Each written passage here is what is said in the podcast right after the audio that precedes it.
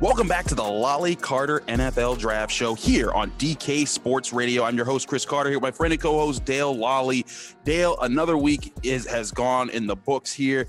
I wanted to explore some of the opportunities the Steelers he could use to move around in this draft because I always talk to people about mock drafts and who they expect to pick, but there's always those wild people that want to just do trade mock drafts or they include a trade. I hate doing those, but what are the most realistic – compa- uh, opportunities the Steelers could have for trades in this draft because some people want to trade up and some people want to trade down.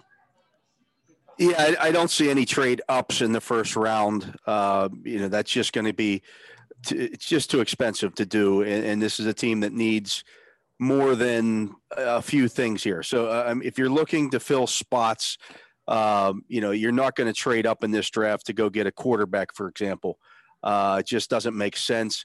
Uh, trading down, however, maybe gets you an extra third round pick, or you know maybe even if you if you go down far enough, maybe you end up with two second round picks, something like that, and an extra third, and then you're then you're talking about filling a bunch of different needs. And I really, you know, I think this draft is reasonably deep at some positions, offensive tackle being one. Um, you know, I think receiver is another and and obviously the Steelers have some needs at both of those positions that you could see them taking a receiver and or an, an offensive tackle, both. Um, so if you move back and are able to do that, fantastic because you're not going to draft a center in the first round. Right. Uh, it just doesn't make any sense. There isn't a center who's who you know should be drafted in, in, the first round unless you know you're absolutely stuck and you you know you can't move out of there, or if there's one that you just love, and I just don't see that happening. Um, and I'm sorry, all the people out there who think you have to take a running back in the first round of the top 10 leading rushers in the NFL last year, only one was a first round draft pick. And he was 10th. And he was right. 10.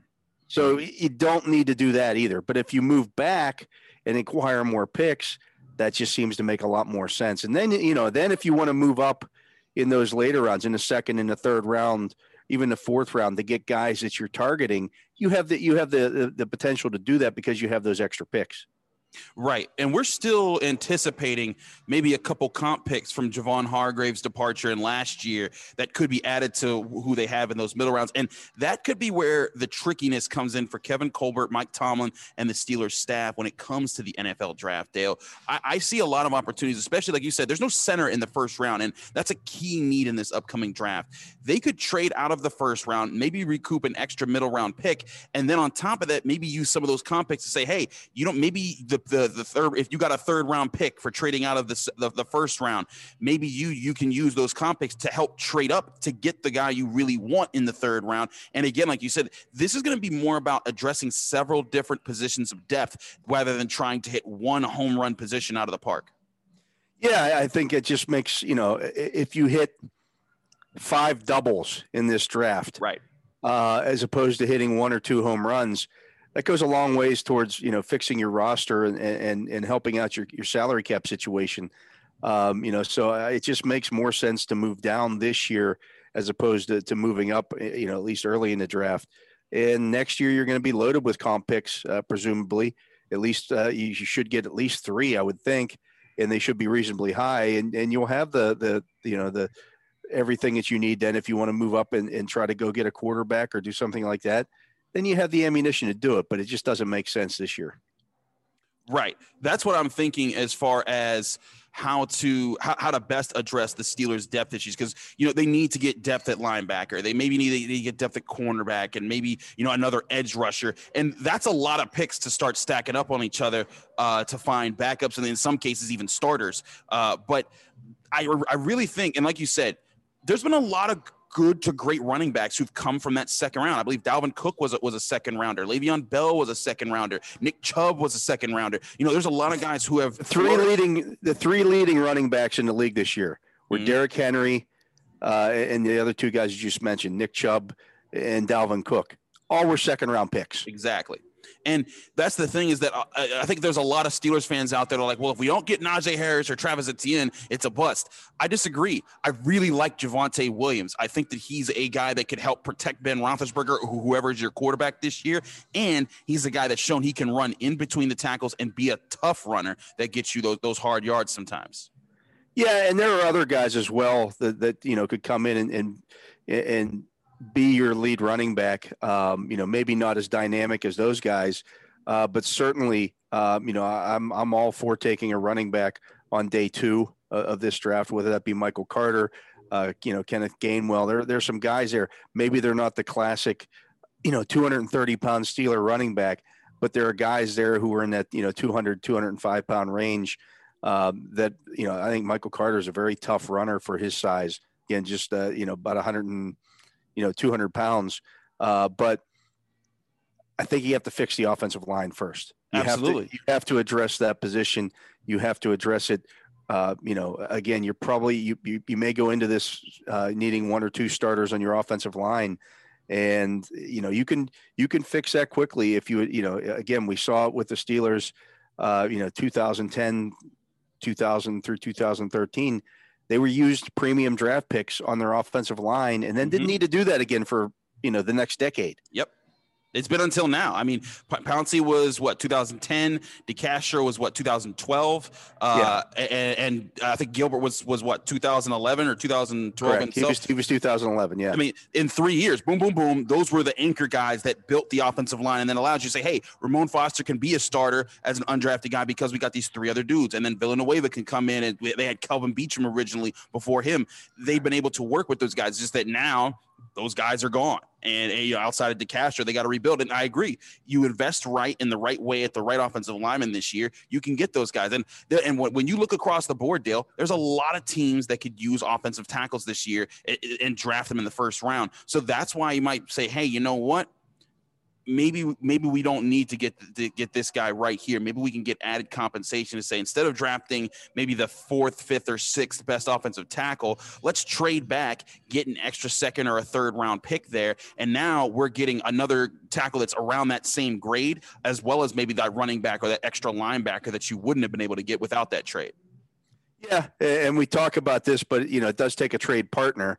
And so somebody's going to want to have to move up to go get somebody. Right uh, there's some potential there. You know, if if if somebody if there's a receiver there that somebody loves, uh, maybe they have to move move up to get him.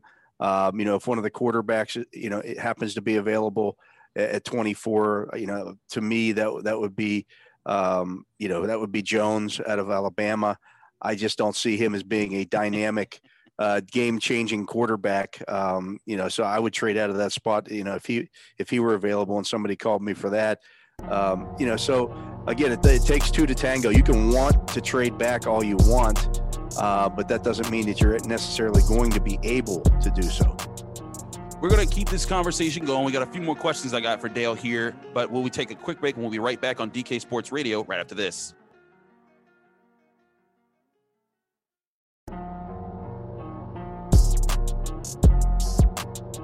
Back here on the Lolley Carter NFL Draft Show on DK Sports Radio. I'm your host, Chris Carter, here with my friend and co host, Dale Lolley.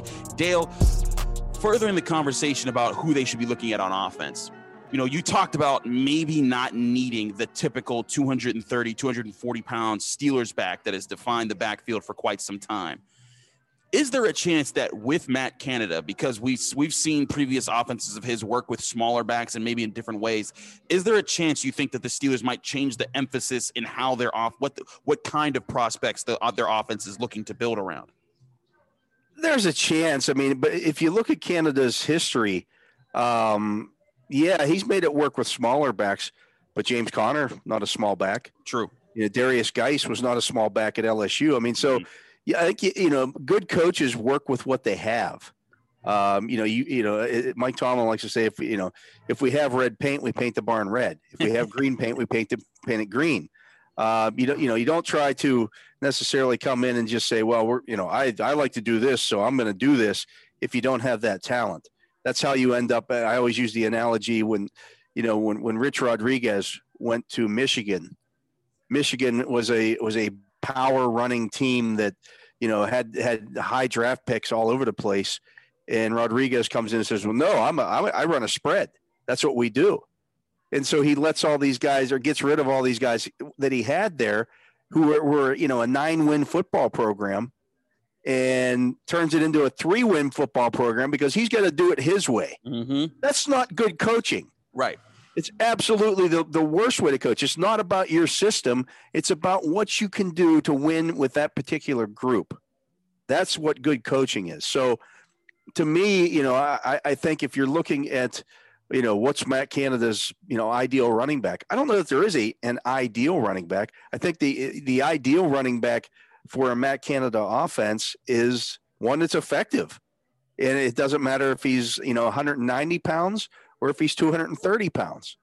I think he can be anywhere in between that, but you have to fix that offensive line. To go back to what we talked about in the previous segment, you got to fix the offensive line first. You can find, you know, you can get backs and be effective. Um, you know, and, and I think it's as much about some of the wide receiver talent as well as it is the running backs. James Conner and and, and uh, McFarland could not be in, any different in terms of size and style yeah. and all those things, but both were effective in Matt Canada's offense. Mm-hmm. In fact, I you know I just I just wrote about that today on the website about you know what you're what you're looking for in, in that. It could be anywhere in between, but it's got to be uh, uh, to me. I think a dynamic running back makes a huge difference. Uh, but I think you know I, I think you also have to fix that offensive line. I think both go hand in hand. But I know this. I know that if the Steelers had Najee Harris, for example, in this year with this year's team, they don't average, they don't finish 32nd in the league in rushing. I agree with that. So, you know, it can be, you know, uh, uh Dalvin Cook running in Minnesota does not have a great offensive line in front of him. No. Minnesota's offensive line is not good, but Dalvin Cook makes them better. Mm-hmm. So I think if you know if you get that dynamic running back, he makes your offensive lineman better uh, and like and, and, and vice versa. If you have that dominant offensive line, it makes your running backs better. The problem for the Steelers this year was that their offensive line play fell off, and they for the last few years have not had a dynamic running back. As much as people wanted to, to try to pretend after Le'Veon Bell left that that you know James Conner is just as good as Le'Veon Bell or he's better. No, he wasn't. Right. That's ridiculous. Yeah. And that's been proven to be the case. Anybody, the people who said that, you don't see them, you don't see them banging that drum anymore. No. And, and I think part of it was in 2018, everyone when they when you played the Steelers, you had to worry about Antonio Brown, and that year especially, you had to worry about Juju Smith. And the offensive line was still very good. Right. So you still had a lot of different things that worked for the Steelers' favor. But one thing that I think Le'Veon Bell did, even when the offensive line was good, if they had a bad moment, he would erase it by making the guy that they didn't pick up miss and then getting those extra yards. And that's James Conner can do that at the second level when he's when he's given a four or five yards to to build up steam and then he starts making moves. And that's what we saw him do in 2018. But when he can't get to that second level, he can't do that. And that's one element where I think separates the elite running backs from the okay running backs especially you know when you, when you look at the NFL because in college you often get you, you you often get those kind of looks a lot more uh, you know when you when especially when you play about against behind a good offensive line or a good system. But again when you look at James Conner when teams were flooding the gaps when they were getting a guy in the hole he wasn't able to make even poor tacklers miss in those situations. And that's where I think yes they need to invest in the offensive line but even with Matt Canada's offense they need a guy who if there's a linebacker in the two or at the point of attack, two or three yards off the line of scrimmage, you you need a guy who can make that guy miss, keep his head up, and be looking for the next guy. Yeah, because you know, it, I think this is something that, and I think I explained this to somebody on on the piece you wrote about running backs a couple weeks ago. You got five blockers up front, maybe six if the tight end is there. Yeah, or six if there's a fullback. However you want to look at that. Mm-hmm. Well, the, the defense has usually at least seven. At least seven. So the the the lineman's job is to block their guy, and that leaves one guy for the back to beat, and he's going to make that guy miss. That's his job. Mm-hmm. Because there's always going to be so. Anytime you run the football in the NFL or college or whatever level, there's always going to be somebody who is unblocked. Right. It's the job of the running back to make that guy miss. Now, if it's two or three guys, that's different. Right. But if it's one, you're expected to win in that situation as a running back. And it's the running backs who make those guys miss that usually end up being the Pro Bowl caliber and the guys that can carry the offense more because that's where you see them make up for them. Again, it, you know, the last time this team won playoff games was when Le'Veon Bell was your starting running back. And I remember that that Miami Dolphins game where there were times at the offensive line, the Dolphins were doing everything they could to try and stop him, and he would just um, let me figure things out. Okay, I'll get five yards this way. Um, and James Conner wasn't that kind of back. He was a back where again you get a lead blocker out in front of him. He sees him. He'll make the, the linebacker miss down the field. And, and that's where I think that they have to find a guy this year. And that's where I think a Javonte Williams and Michael Carter, guys who are used to working in those tight spaces, making a guy miss and getting the extra yards, that can make the difference. And like you said, it's not dependent on getting a guy in the first round when those type of guys available are in the second round, and you can get the get better guys to help in front of him with the offensive line. Yeah, I agree, and and so I you know I think you know when you look at those those first uh, two days of this year's draft, I really think the Steelers need to come out of that with offensive line help, running back help. Those are the two biggest needs.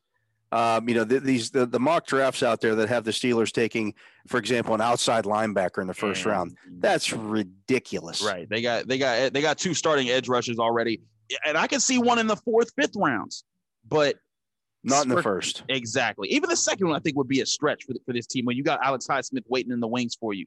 Because uh, you get a guy in the second round, you're expecting the edge rusher to step in pretty quickly. If um, you take a guy in the first three rounds of the draft, that's you're expecting a starter there. Yeah.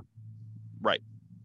And, and, and, yeah, and that's just you know, so to to do that eh, with with one of those first uh, with one of those picks in the first two days, uh, when when when it's rounds one through three, um, you've already got you used a third round pick last year on Alex Highsmith.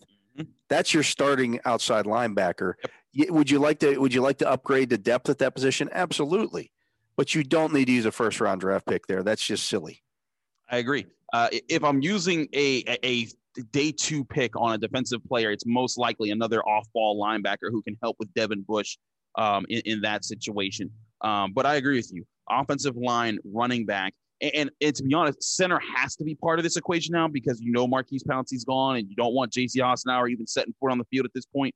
But uh, but offensive tackle would absolutely be an option if they do, if if if by day two, if we're looking at the end of day two, and there's two picks in the offensive line and one pick on a running back, I think that that's a very good way for the Steelers to approach this draft. Yeah, and I think too with the with the center position, you can find guys at that spot Right. Uh, and there'll be guys who get cut loose, and maybe they're not, you know, a, a Pro Bowl type player, but they're good enough to, to, to go out there and win with, and they're not going to cost you an arm and a leg in free agency. But I do know that an offensive tackle, a starting caliber offensive tackle, will cost you an arm and a leg in free agency. Right. Which is why drafting one would be great for your future prospects and keep you from having to sign one over the next four or five seasons. That's it here from the Lolley Carter podcast. Thanks so much, Dale, for coming on the show as always.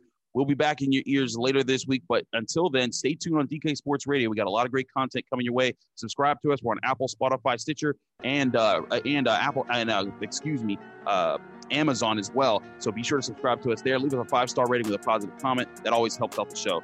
Well, until later this week, we will see you on the Steelers podcast.